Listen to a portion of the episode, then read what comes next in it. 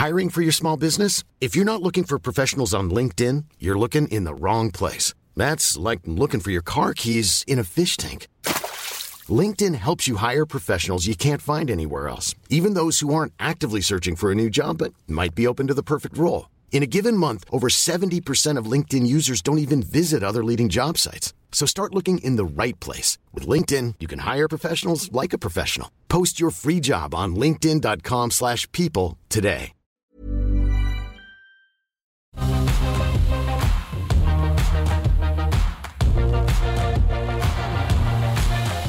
Hello, welcome to the call. Uh, as we kick off the afternoon here on Ausbiz, your only live streaming and markets channel. It's great to have your company. Of course, the call is where we analyse 10 stocks suggested by you, all in 60 minutes, and we put them to two experts on our panel that we have here each and every day.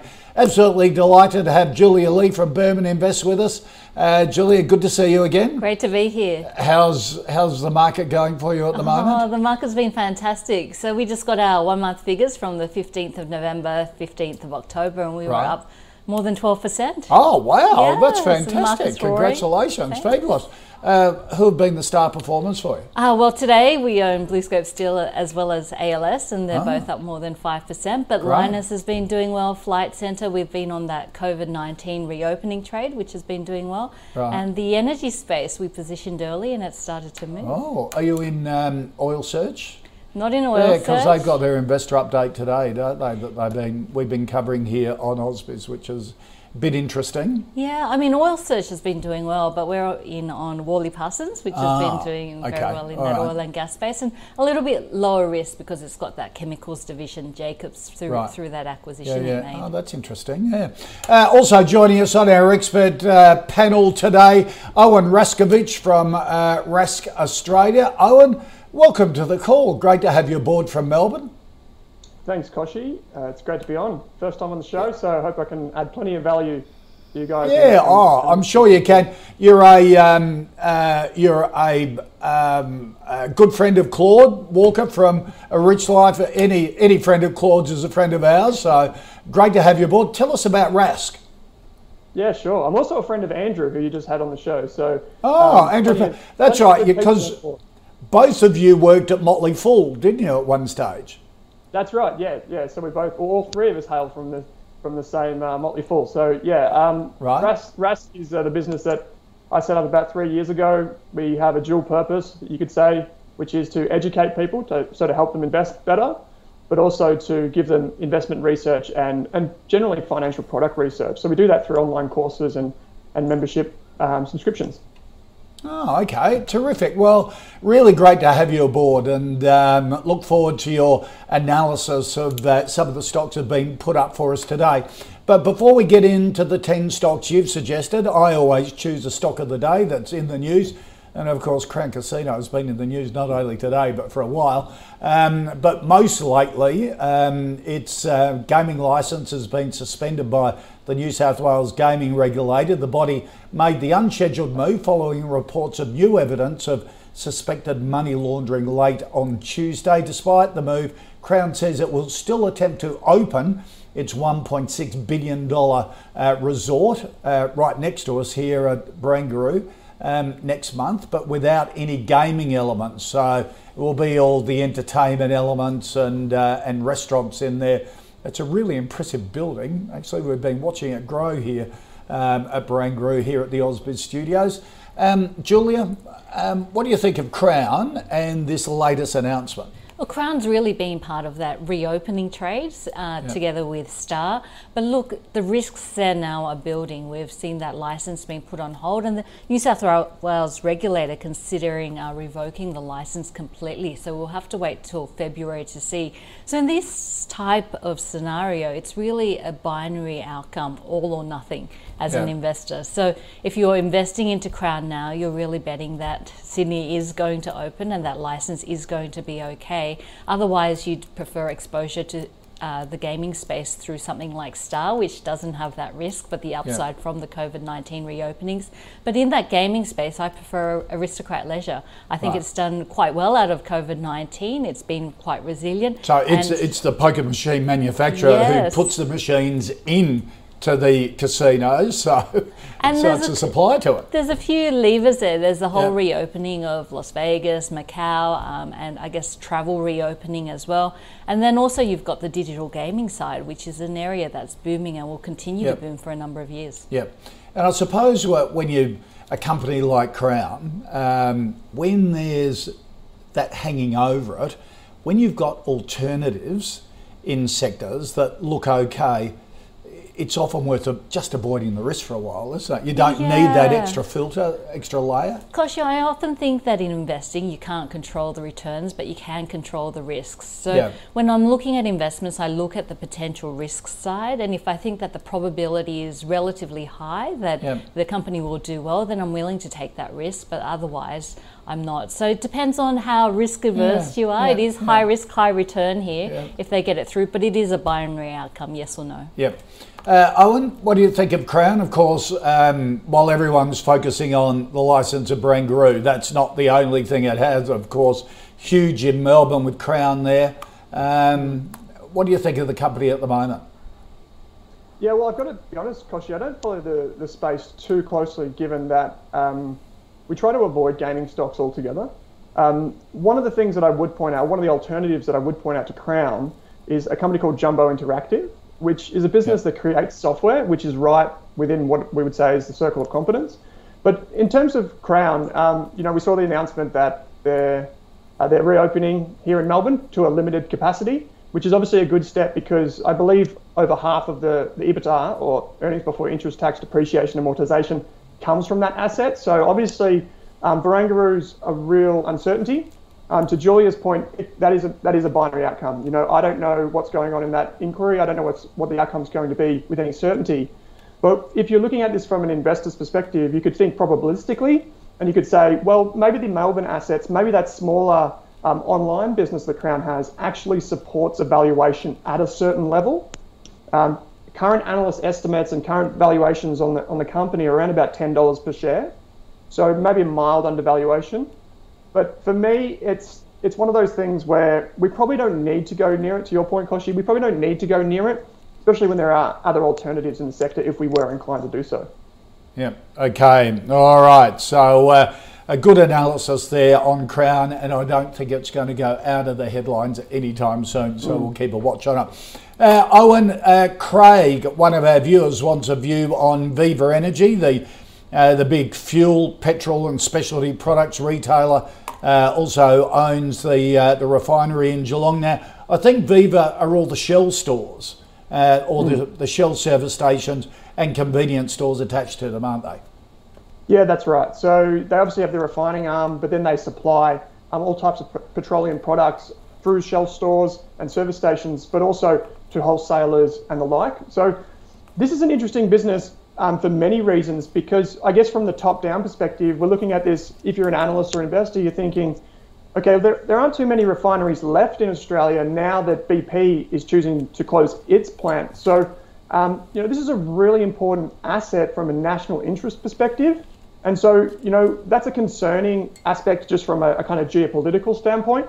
But then this, this asset in Geelong, which is um, just outside of Melbourne here, um, it's actually integral to that local economy. And so governments, um, from a national interest perspective, but also state governments, are trying to work with uh, refineries to make sure that there is adequate supply. From an investment perspective, this is not the type of business that we ordinarily look for because it is capital intensive. Margins have come down. There's a lot of supply coming on board from Asia. So it's one of those businesses which I probably don't need to go near again. Um, I'm not saying it's a bad business. This is a business which is obviously really important. Um, there are some things coming down the pike, such as government stimulus, that might be able to help um, the business get those margins back up and, and, get the plant firing once that maintenance has been completed. Okay. Uh, Julia, what do you think of Viva? I like this one here. Um, I guess if you have a look at Viva Energy, there's three moving parts. You've got the retail, where it's got the Shell networks, I think 1,250, and it's the fastest growing retail network in this space. And then you have the commercial side of things. Now, this includes aviation, um, which of course has been impacted, but as you see Yep. reopening, you'll see some sort of reopening trade helping the retail as well as the commercial side of the business. And the third part is the refining arm. Now, refining margins have been low, but they, they are improving, and the outlook is actually looking good here. Add on top of that, we've seen the government announcing $60 million for every refiner, so that's a positive for Viva. I guess when you're looking at Viva, you're always comparing it against Ampol, which is the other um, Yep. one on the market, and the difference is that Ampol has more property assets. Viva, you've got the Viva Energy REIT, which holds the property assets, so here you're just really looking Right. at the retail commercial as well as the refining section. But at this point in time, where we are in terms of reopening, where we are in terms of oil prices and the outlook for the, um, the refining margin, I think it's looking good. Okay, at a dollar ninety-five. Yes, I'd looking good. here. Okay, so um, um, because Ampol was the old old Caltex as well. Old Caltex, So when you when you look at Ampol, because it does have the property, if you go Viva v Ampol, what's your, what's your preference? I like Viva because it's got more leverage. Ampol, Ah. because of the property assets, is probably more stable and defensive. But Yep. Viva, when you're starting to see uh, the economy taking that kick up in terms of uh, growth, then Right. you've got that extra leverage in there. Okay, there. interesting. All right, uh, so thank you for that suggestion, Craig. Now, Julia Debbie wants a view on Cleanaway, uh, Australia's biggest waste management company, employs over 6,000 people, would you believe? Um, operations uh, both in solid and liquid waste as well, um, mainly, mainly commercial um, waste management, isn't it? Sort of all uh, businesses, restaurants, clubs, that sort of thing. Yeah, I mean, I guess Cleanaway has been in the news because of its overly assertive CEO, which Yes. hasn't done it They've any had the favours. management. Yeah, so I guess the question is whether this is noise or whether this does impact um, their underlying business. Yep. And in my mind, I guess it impacts if it was to impact on new contracts, people signing on, um, especially those government contracts. So there's a little bit of risk here. At this price, I'd probably say neutral. It's quite defensive cash flow, which was great during um, COVID 19, and you can see that uplift that we saw during April, May, and June because of the defensive nature of its business um, while the market was in turmoil and the economy is in turmoil. Turmoil, but as we refocus on reopening and growth, I guess defensive becomes less attractive. So, look, I think a good business, they've really been focusing in on cost out, so taking away costs from the business, which is great to see. And I think it'll be one of those businesses steady as she goes. The only thing is that when the market's rising so strongly and it's up about 10% in November so far, that you do see some of these defensive stocks underperforming. So, a positive performance, but still underperforming the Okay. market. Owen, what do you think of uh, Cleanaway? Uh, I think it's a, a business that's really important to our infrastructure, and so you know, it's when we think about competitive advantages, obviously the ability to earn above average uh, returns on capital. Um, what we're looking for in a business like this is effectively economies of scale. So what I mean by that is, you know, as a very large or largest you know, waste management business, what's the chance that a, a competitor comes into this space and can muscle in on those margins? I think that's very low. So I think, as as Julia said, you know, it's steady as she goes. Um, one of the things that I would say for people that are concerned about this type of behaviour with management or even just in culture in general is you can use free tools to try and identify these things before they happen. So a really good uh, tool that you can use for free here in Australia is to use a website like Seek, uh, the employment website. It, of, it often has cultural culture reviews on the website, and you can find the company. And I've got it here in front of me, and I can see that you know this this is a company that's given a 2.6 out of five, so 2.6 stars for working environment. Only 41% would recommend working at this business to a friend. And one of the things that we're looking for when we're invest, investing five to 10 years out into the future is we're looking for businesses that can attract and retain really good and talented people. Because those people, that's where the IP starts, right? That's where you know Yeah. businesses come up with strategy. Uh, it's where they make sound decisions. So this is this is this business. It's probably a no for me, even though you know maybe dividend potential. I'd probably choose to get my, my dividend kicks elsewhere. Right. Okay. All right. Um, Owen Matthew, uh, one of our viewers, wants a view on Polynovo. This is sort of, you could call it a medtech company, couldn't you? Um, they produce a, co- um, um, a product called NovoSorb, which helps um, surgeons uh, treat and heal traumatic wounds. Uh, has had a bit of a kick up in the last week to 10 days because uh, it's had FDA approval to uh, to start doing some uh, clinical studies on this as a surgical product, um, which is pretty unusual apparently. Um, what do you think of PolyNovo? I think this is a business, Kochie, that um, it's a it's a fantastic business. It's one of the ASX's probably best best healthcare or biotech businesses. Um, the thing is, it comes with the price tag, right? So people yeah. know the potential of this business, and um, this is a business. I, I was at a, um, a, hospital investment club, so the, the emergency department had had an investment club, and I went along and I heard from the nurses and doctors and that talk about this product, and they say how fantastic it is because it's effectively just think of a sheet. It looks like a sheet of paper, and you can apply that to someone who has issues with skin. You know, maybe it's severe burns or something like that. Um, it's often likened to uh, Avita, who sells the ReCell uh, product, which is kind of like a spray that goes on over the top. Yep. This is a deeper layer of tissue, and this is a really good business. The key to PolyNovo, in my mind, is how well does it sell through surgeons, because this is often recommended. Um, currently, in the US, for example, the product can be sold um, by surgeons. It doesn't need that FDA approval if it's you know off off license or off reservation, so to speak. It can be sold, um, but the, the key with this is how well can it execute. I really like the business, I really do. Um, and I'll be watching over the next six to 12 months to see how that sales traction kicks off, particularly in light of COVID. Okay. So would you be a buyer at this price or wait to see the traction it gets in America after this sort of FDA um, tick for clinical trials? I would, I would likely, if I was really interested, which I kind of am, I would probably take a very small position now. So you could say that's a yes, I guess. Yep.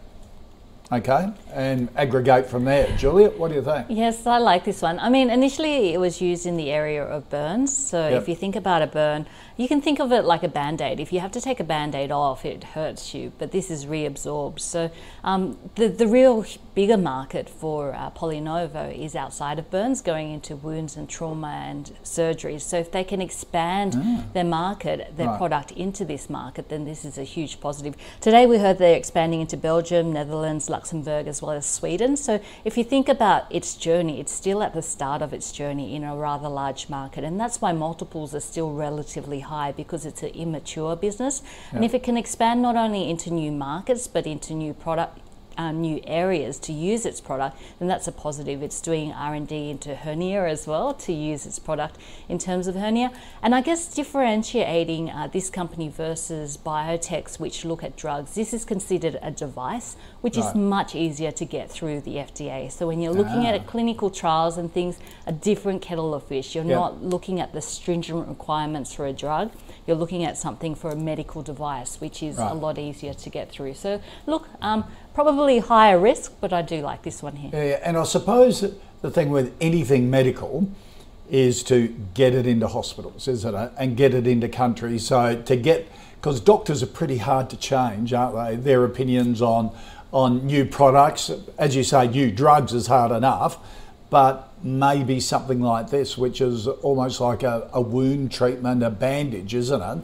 Could be mm. easier. Absolutely. I mean, you have this company that has worked on something for so long and is yeah. really good at the R&D, the research and development side. And then it comes to distribution. You need a sales force, you need to have a team out yeah. there, and you need a whole system. So often companies partner up with other companies that are already all across the globe. But PolyNovo reminds me of a, a I guess, a smaller, earlier medical devices MVP, where it's at the earlier start of its right. journey. And MVP okay. is the green whistle, yeah, yeah, uh, which so, is now yeah, distributed all throughout the world. Um, but yeah, PolyNovo, I like the product. I like the potential of the product. And the technology is defensible. There's a moat around it. Is it unique?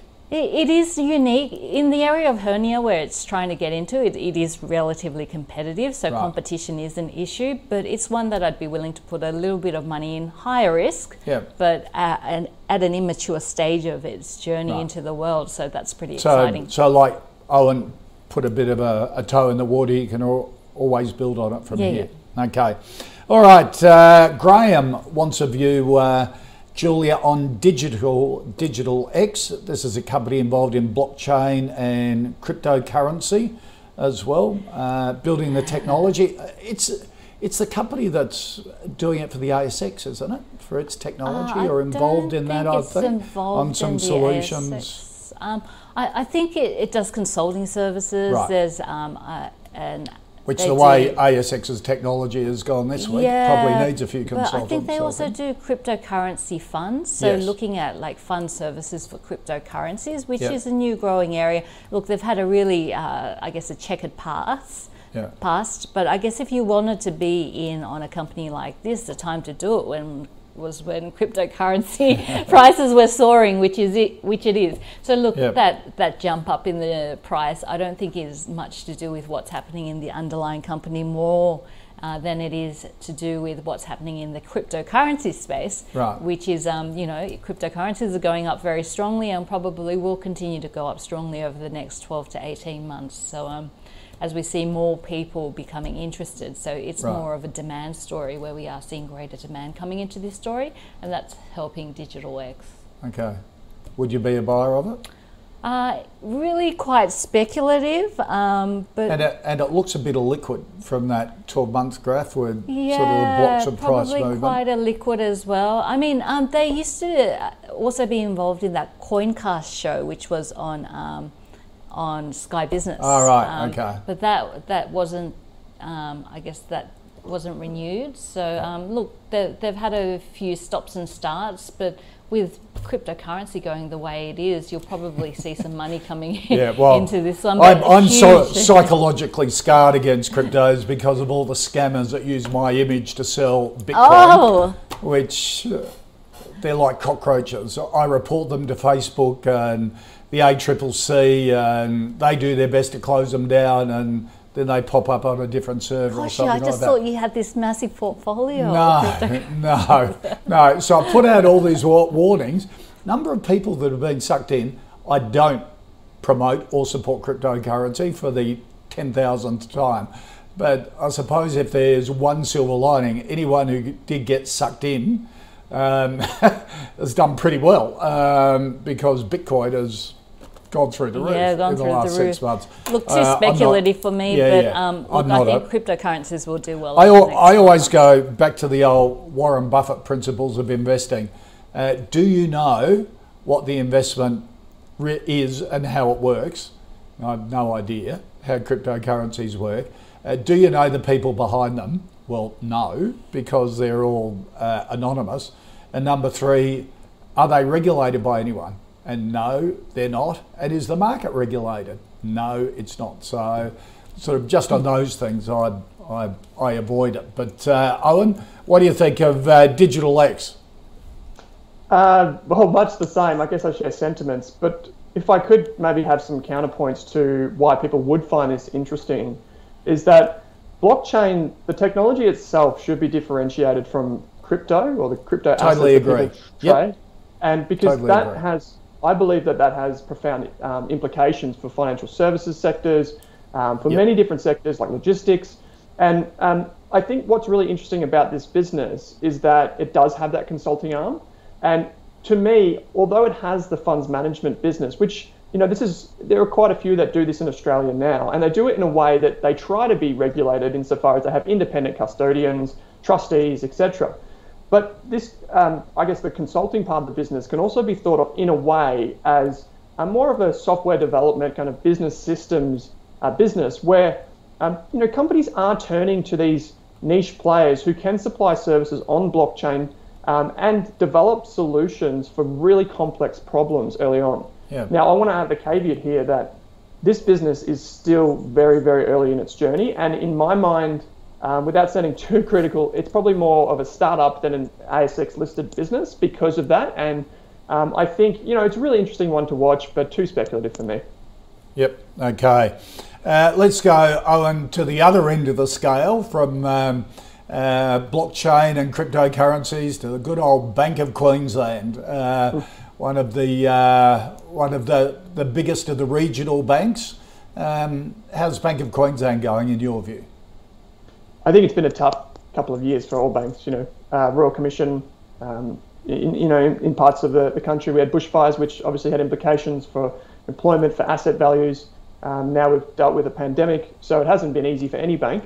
I will add that. Um, interestingly enough, if we could draw a, a, a parallel between the two companies um, in question here, is that uh, you know they're, they're focusing more on a digital solution. Um, I like the business that it, because it has a kind of an owner manager uh, network, which is kind of unique in, in the in this in the system.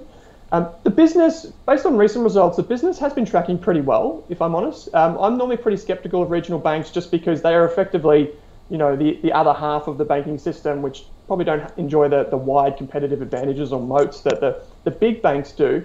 Um, I think the business, you know, had to cut the dividend. Analysts are predicting a very sharp snapback over the next two years.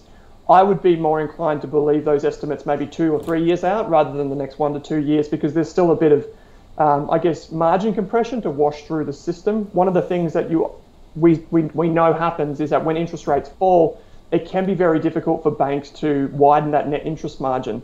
So uh, post Royal Commission, some of the banks have um, divested their non-interest income, which is the bits, you know, like fees for advice and all that type of thing.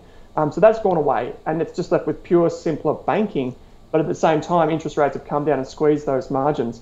Um, you know, RBA is targeting certain uh, thresholds for yields three years out. Again, that might provide some certainty to the market, but it does place the business in a pretty difficult position. There will come a time to buy businesses like Bank of Queensland um, but with the yield so low, I've got to step back and ask myself, why am I buying this business? And if it's for yield in the next, you know, one to three years, it's probably not the place where I want to have my money. Mm. Maybe I'd go with a diversified uh, fund or something like that. Okay.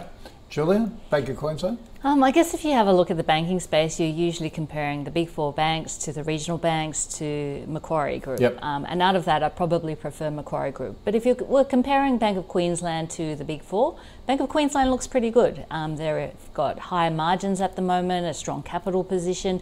They've said that for the current mm. financial year, they're expecting above system growth, which is what you want to see. You want to see a bank growing above what the rest of the banks are growing at. Yep. So look, Bank of Queensland's looking pretty good here. And look, Anna uh, if you have a look at the property market as well, Bank of Queensland is heavily skewed towards Queensland. Actually, Queensland property is doing pretty well because of the lockdown. Just seeing a lot of migration uh, from the south to the north to the right. warmer weather. So, yeah. look, the property market there has been holding up very well and has been relatively strong compared to the rest of uh, Australia during um, 2020. So. Yep it's not too bad here. It's looking good. I think the share price has a bit to go here and a bit of strength, and you've seen that rise yeah. up after their update in October, and right. I think they'll continue to do well. So, better than the big four banks?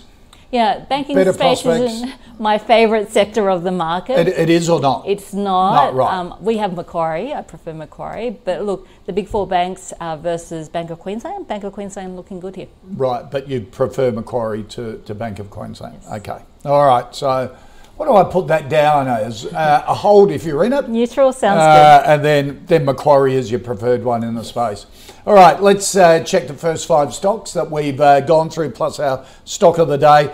Um, stock of the day was Crown Resorts, um, a no from both Julia and Owen. Uh, Owen would, would prefer Jumbo Interactive, and uh, Julia would prefer um, aristocrat in that space if you're wanting to get in there.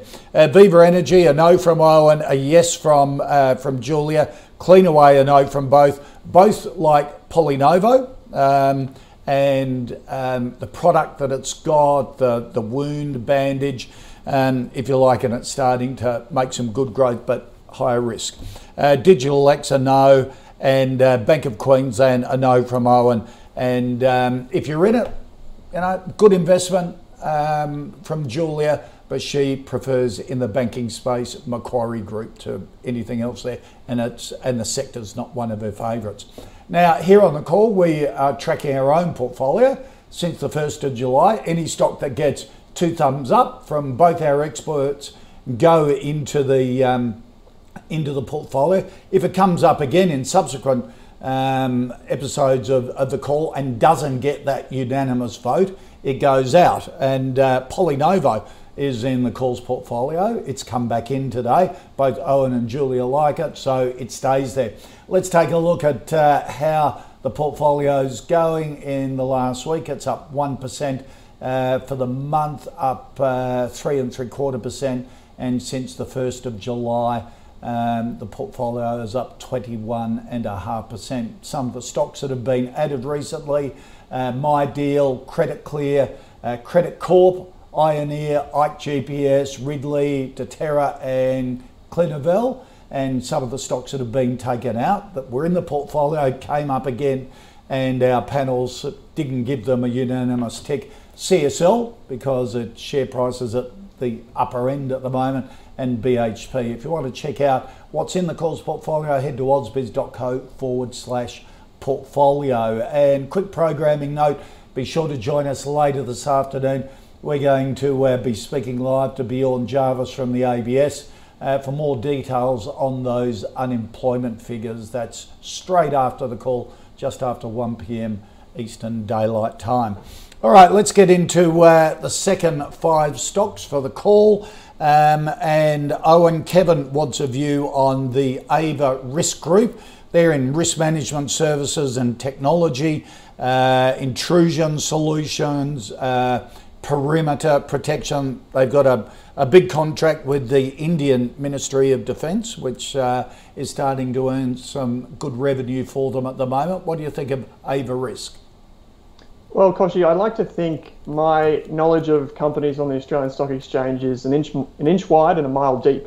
And um, the reason for that is my time is limited and I like to focus on companies that I find really appealing. Um, I don't own AVA and it's not something that we've recommended before, but I've got to say thanks for the nudge, Kevin, because this business, um, having taken a look at it uh, today and yesterday, it's actually a business that ticks a lot of boxes for us. Um, you know, business that is dealing in a, in a growing industry, an industry that is not just cyclically growing, but I believe structurally growing with the Internet of Things. So effectively what I find really appealing about this business is, you know, it does biometric scanners, it does a lot of the security, intrusion prevention on data networks and critical infrastructure. But one of the things that it's doing more of, in my opinion, and I can see this kind of coming through in the results, is it's, it's, it's combining that hardware focus, the ability to, for example, um, you know, monitor um, a, a, computer network or monitor a, a critical piece of infrastructure on a mining site, and it's combining that with big data and software and selling things in the cloud. And for anyone who's been around technology for more than a few years, um, you'll recognize this process is, it can be very, very appealing for long-term investors because what happens is you go from selling products which you know typically sold on short-term contracts or at least lumpy contracts with lower margins, but then you go into these more annuity streams um, where the, the margins are wider because it's a software business, and not only that, it becomes very, very sticky. Once that once that data and information is inside the platform which the company is supplying, it's much harder to rip that out of the business. And so this business um, has got a bit of optionality baked into it, not only you know from the, the cyclical or the structural trend, but also from you know maybe a, a divestment is in, is in the pipeline. You know maybe the business is going to come out with more more products. They come out with two pretty important products during the year. So I think it's about 150 million market cap. Um, a business that increased um, revenue considerably, but increased costs um, much less so. So we saw a big um, I guess, inflection point in free cash flow over the past 12 months. So, uh, Kochie, this is probably my second favorite uh, company on the show so far. Yeah. Oh, okay. All right. Julia? What wow. do you think of AVA?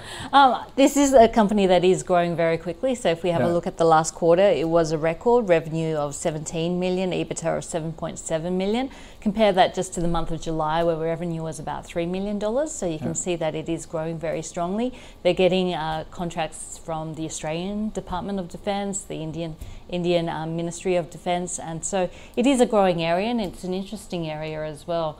Um, so look, it is looking interesting here. I guess the valuation, uh, market cap of $153 million, you want that growth to continue, but you'd expect um, growth in this area to continue. So as a sector, you'd expect growth to continue. And in particular, you know, they look at the detection um, in the parameter of your, I guess, digital infrastructure to make sure that things are, uh, are going as they should. So yeah, I think it's, it's an interesting it's had a one. great yeah. run, has it? Ten cents to sixty cents.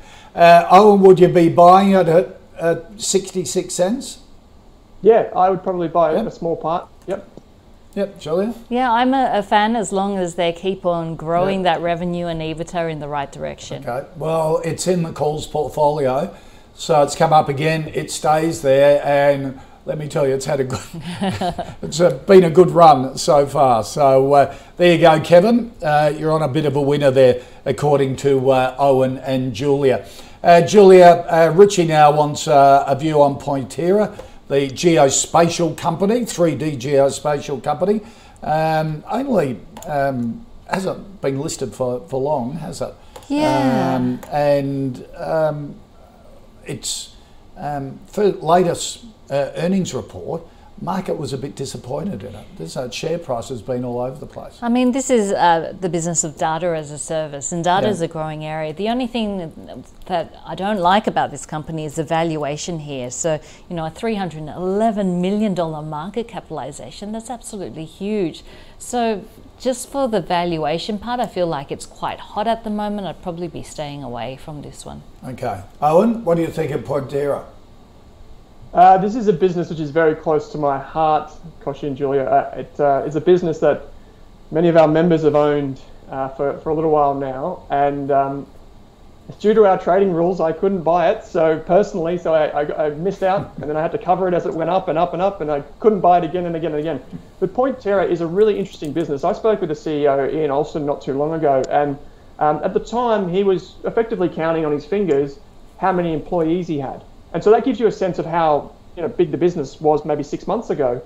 The Yeah. business selling data as a service is actually a really interesting thing. So imagine you know you want to look at I don't know Optus Stadium and you want to look at really fine detail and you're a surveyor because you, you really want to get close but you don't want to go to the site every day to go and remeasure something that you need to construct or plan for you can do that within the Pointerra platform and you can buy a monthly subscription just like a, any old SaaS company but what's really powerful about Pointerra and what I really like about it other than being you know able to handle huge complexity and data sets is actually what comes next and what comes next for Pointerra, in my view, is a marketplace.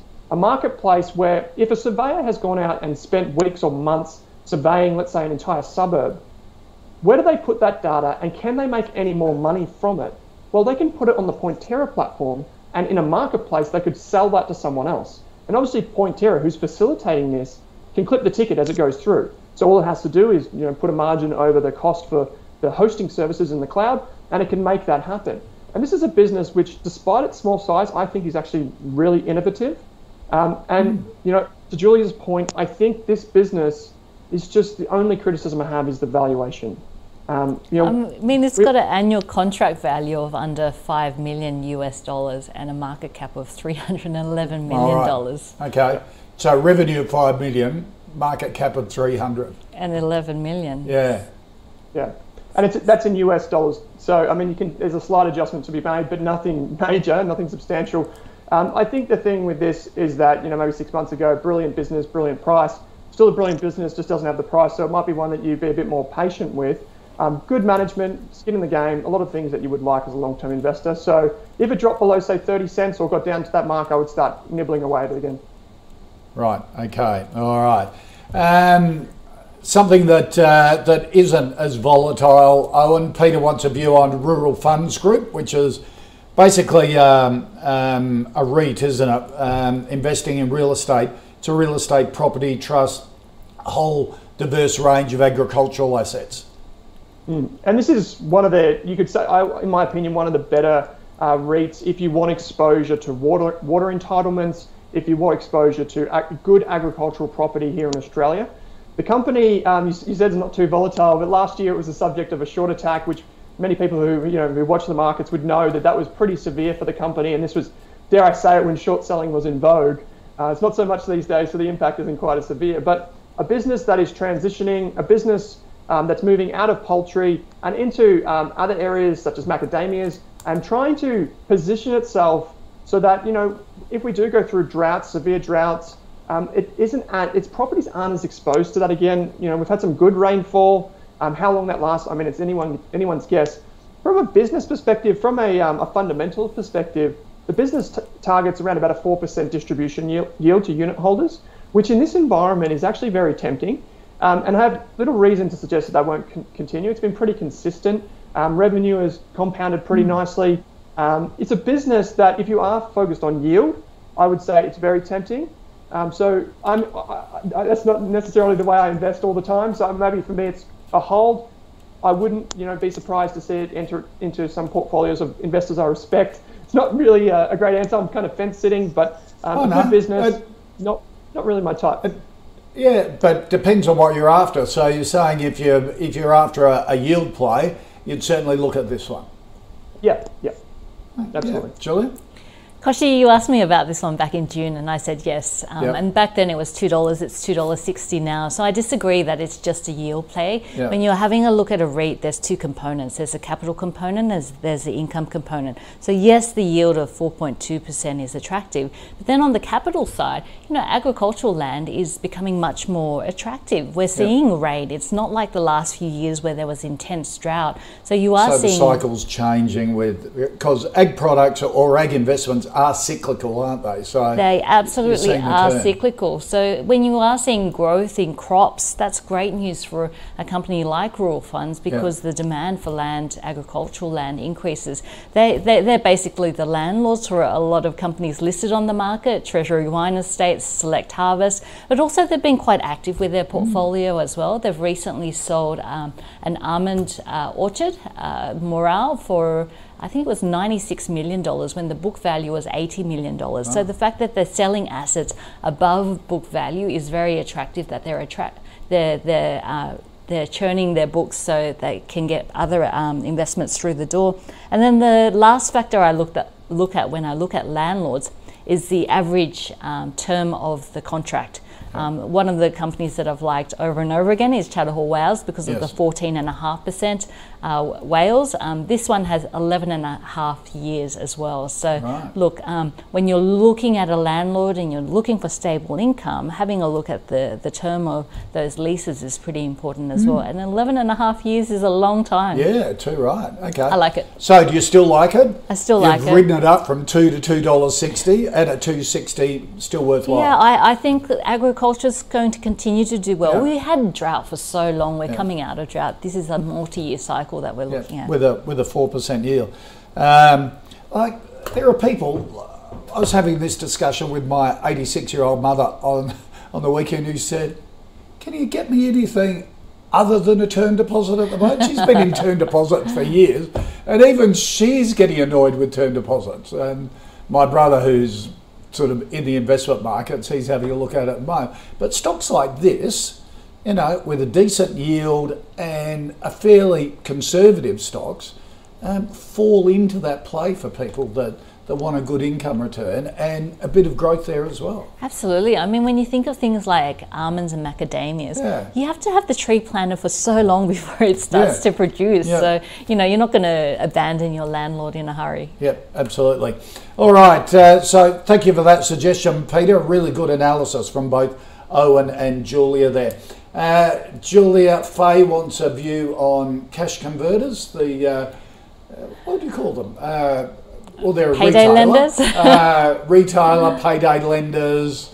You know, if if you're on Strife and you want quick money, they've got it available for you. And if you want to flog anything to them. Yeah, I'd be staying well away. Highly illiquid stock. If we have a look at yesterday, only $31,000 worth of stock was traded the whole day. So yeah.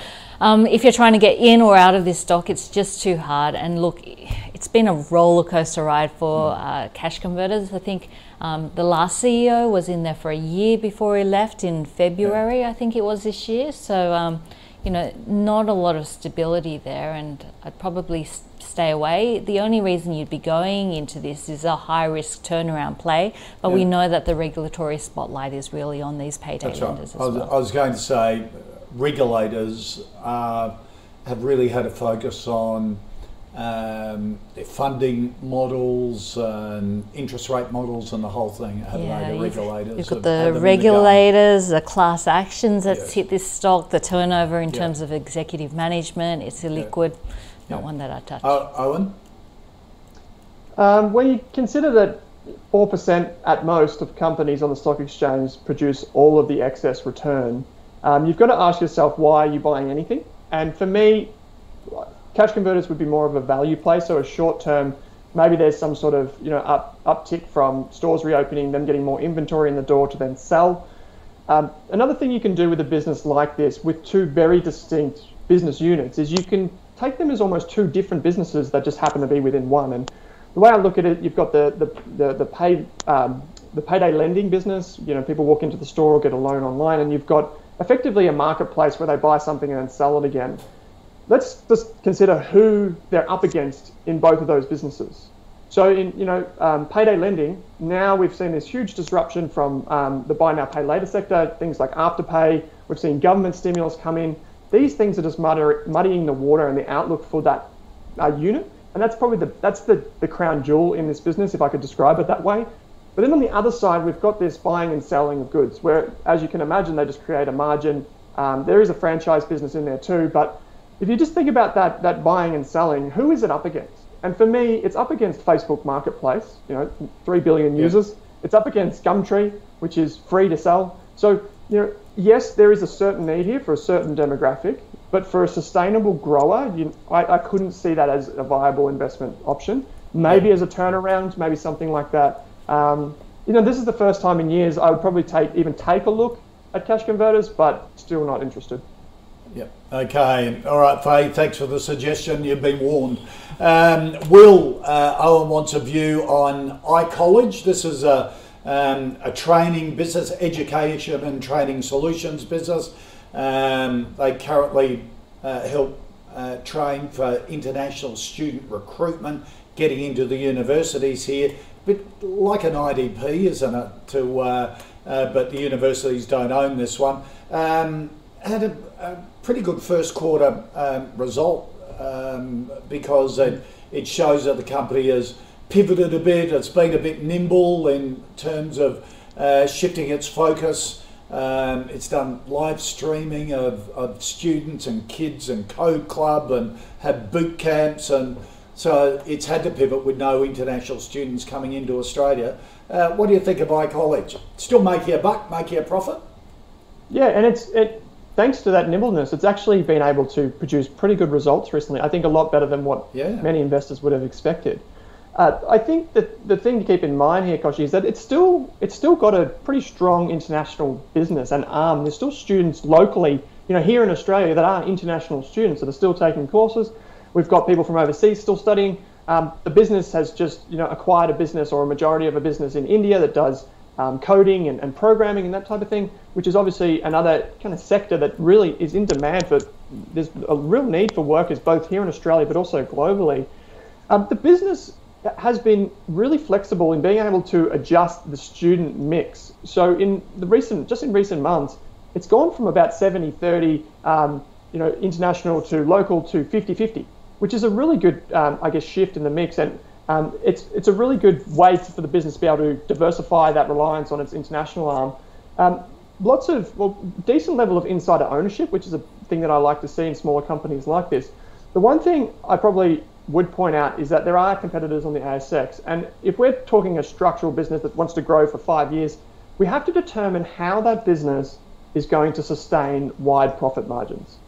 And a business like this, I don't think it has that ability over that three to five year time horizon. And understandably, that's a very you know, long time away. I just don't think it has that because I think the other learning, I guess, um, tools that are available in just the ecosystem more broadly um, are, are, developing faster than, than this business might be able to. So um, companies that you might want to look at, um, we have Cluey, the IPO, we have uh, Kip McGrath Learning, we have IDP Education if I was before I was going to invest in this business, I'd want to put them side by side, understand what is the essence of this business. Why do parents or why do people that are you know adult age choose this over the other options? And I can't yep. really determine that now, so it's probably a no for me for now. Okay, Julie. Uh, look, the first quarter numbers were good, but I think they're distorted because they included JobKeeper. So when you're running a business and you're virtually not paying salaries for the first quarter, things are going to look good, even though there's not a huge amount of growth coming through. And I think that was the case. There is a reopening trade, so I guess if you are on a student visa here, you need to be in a course to be able to get that visa. So as borders reopen, you'll naturally get a bit of growth coming through in this area. But too highly illiquid, $135,000 worth of stock, which was traded uh, yesterday. So hugely uh, illiquid. I don't think you can rely on the last quarter revenue as an indication of what things are going to look like. However, in the short to medium term, you'll get an uplift from borders reopening. Um, and then it's just a matter of competition because I guess if you are a student who wants to stay here in Australia, cost is a, a factor that comes into it um, and you have to be enrolled somewhere. Yep, yep, absolutely. And uh, uh, Owen mentioned Cluey, which is one of the, the hottest IPOs on the market at the moment. We we actually discussed that on the call yesterday with Conrad Song from Macro and Chris McDonald from Morgans, who love the business. The founders are terrific. They built a good business. They know how to exit a business at a profit. But they just said it is so hot. Um, wait for the steam to come out of the uh, the Cluey market because it will just be overvalued uh, when it lists. Leave it a couple of months when all the traders are out of it and then get in and it should be a good business in the future. Would you agree, Julia? Yeah, I mean, there are so many businesses that I absolutely love. I just wouldn't pay the price yeah, uh, for yeah, that business. Exactly. And that's what's happening is, with Cluey at the moment. And conversely, there's a lot of companies yep. I hate but make a lot of good money from because right. just because a company is good or bad doesn't mean that it's not going to be a profitable investment. Yeah. It just means that you know you want good news to come through to increase the business value. Yeah. Owen, you had a, a view on Cluey? Yeah, there is actually an alternative to that, and this is a business I own. So, for full disclosure, it's called Kip McGrath Education. It's been around for a very long time. Um, it's been a bit of a sleeper for most people. But what is interesting is that oftentimes in financial markets, when a company like Cluey comes to the market, everyone looks around and says, "What else is out there?" And that's where a business that trades on a lower multiple yeah. that might not be experiencing that raw growth can actually get a re-rating so that might be yeah. one for, for, viewers' attention. Oh, that's interesting. Yeah, really good point. Let's recap the uh, the final five stocks. AVA risk. Um, a yes from both Owen and Julia. It's already in the calls portfolio, so it stays there. Uh, Pointerra, uh, a no from Julia, but basically because of valuation. A no from Owen as well on that basis as well. But if the share price gets around under 30 cents, then worth a look. Uh, Rural Funds Group, uh, a yes from Julia, uh, a hold from Owen if you want a good yield stock, and that's what you want from your portfolio, then this is one to have a look at. Cash converters are no, and iCollege a no as well. Julia Lee from Burman Invest, great to see you as usual. Pleasure. And Owen Raskov, Raskov, Raskovich, I'll get it out, sorry, Owen, from uh, Rask Australia. Um, welcome to the call. Did you enjoy it? That's great fun. I always love talking stocks, and particularly when there's two knowledgeable, knowledgeable people on the other end, it makes my life a lot easier. Oh yeah, well, did a fantastic I'm, I'm not, job. Not, not, the one with the knowledge you two are, so uh, we'll certainly have you back. Uh, look forward to catching up in the future. Uh, that's our show for today. If you've got any stocks you want us to look at, email through the call at ausbiz.com.au or head through to Twitter, the calls portfolio, um, ausbiz.com uh, forward slash portfolio. If you want to catch up with everything that's been happening in the day in business and markets, it'll be in your inbox at 5.30 p.m. That's the COB newsletter. Uh, Scuddy and Nadine um, wrap it all up every day for you. Subscribe there at ausbiz.co slash join. And the Startup Daily Show, which looks at all companies sinking capital and in that startup scale up space uh, Chief Executive Simon Beard, who has founded Australia's newest neobank, Alex, uh, has launched its first consumer product, and Simon will explain that along with a whole bunch of other startup founders between 2 and 3 pm this afternoon on the Startup Daily Show. So, a lot happening here on Ausbiz for the rest of the afternoon. You don't want to miss a thing. We'll be back straight after the break.